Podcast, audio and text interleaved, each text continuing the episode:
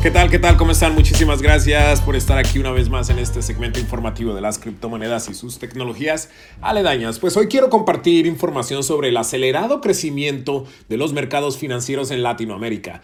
Resulta que Latinoamérica se ha convertido en un, en un destino ideal para emprendedores e inversionistas, no solamente locales, pero también de diferentes partes del mundo.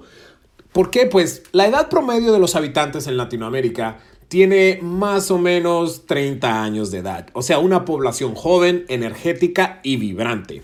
70% tiene acceso a tecnología celular e internet de banda ancha. Muchos latinos hablan inglés y lo utilizan de manera cotidiana en negocios o socialmente. También hay muchas necesidades obviamente de acceso a mejor educación, mejores servicios de salud, agua potable y finanzas abiertas, entre muchas otras necesidades.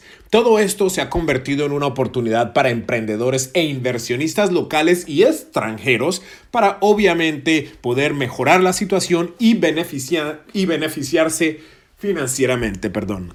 En el 2019, las inversiones en el mercado latinoamericano crecieron a casi 2 billones de dólares comparado con 670 millones en el 2018.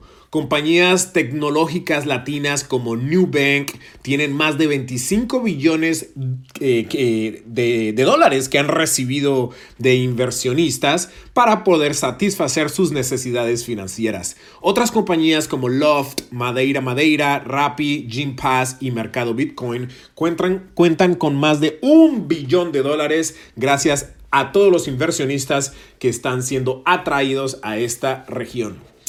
Fintech o compañías tecnofinancieras son las que más se han beneficiado de esta atracción de capital. A 40 millones de personas en Latinoamérica ya optan por usar servicios financieros tecnológicos y abiertos a comparación de los bancos regulares. O sea, la mentalidad del banco regular y las nuevas tecnologías está cambiando mucho y estas tecnologías financieras están siendo parte cotidiana de la población en Latinoamérica. Los jóvenes, los jóvenes en esta región eh, pues están hambrientos por emprender, por aprender y usar tecnología para mejorar sus vidas.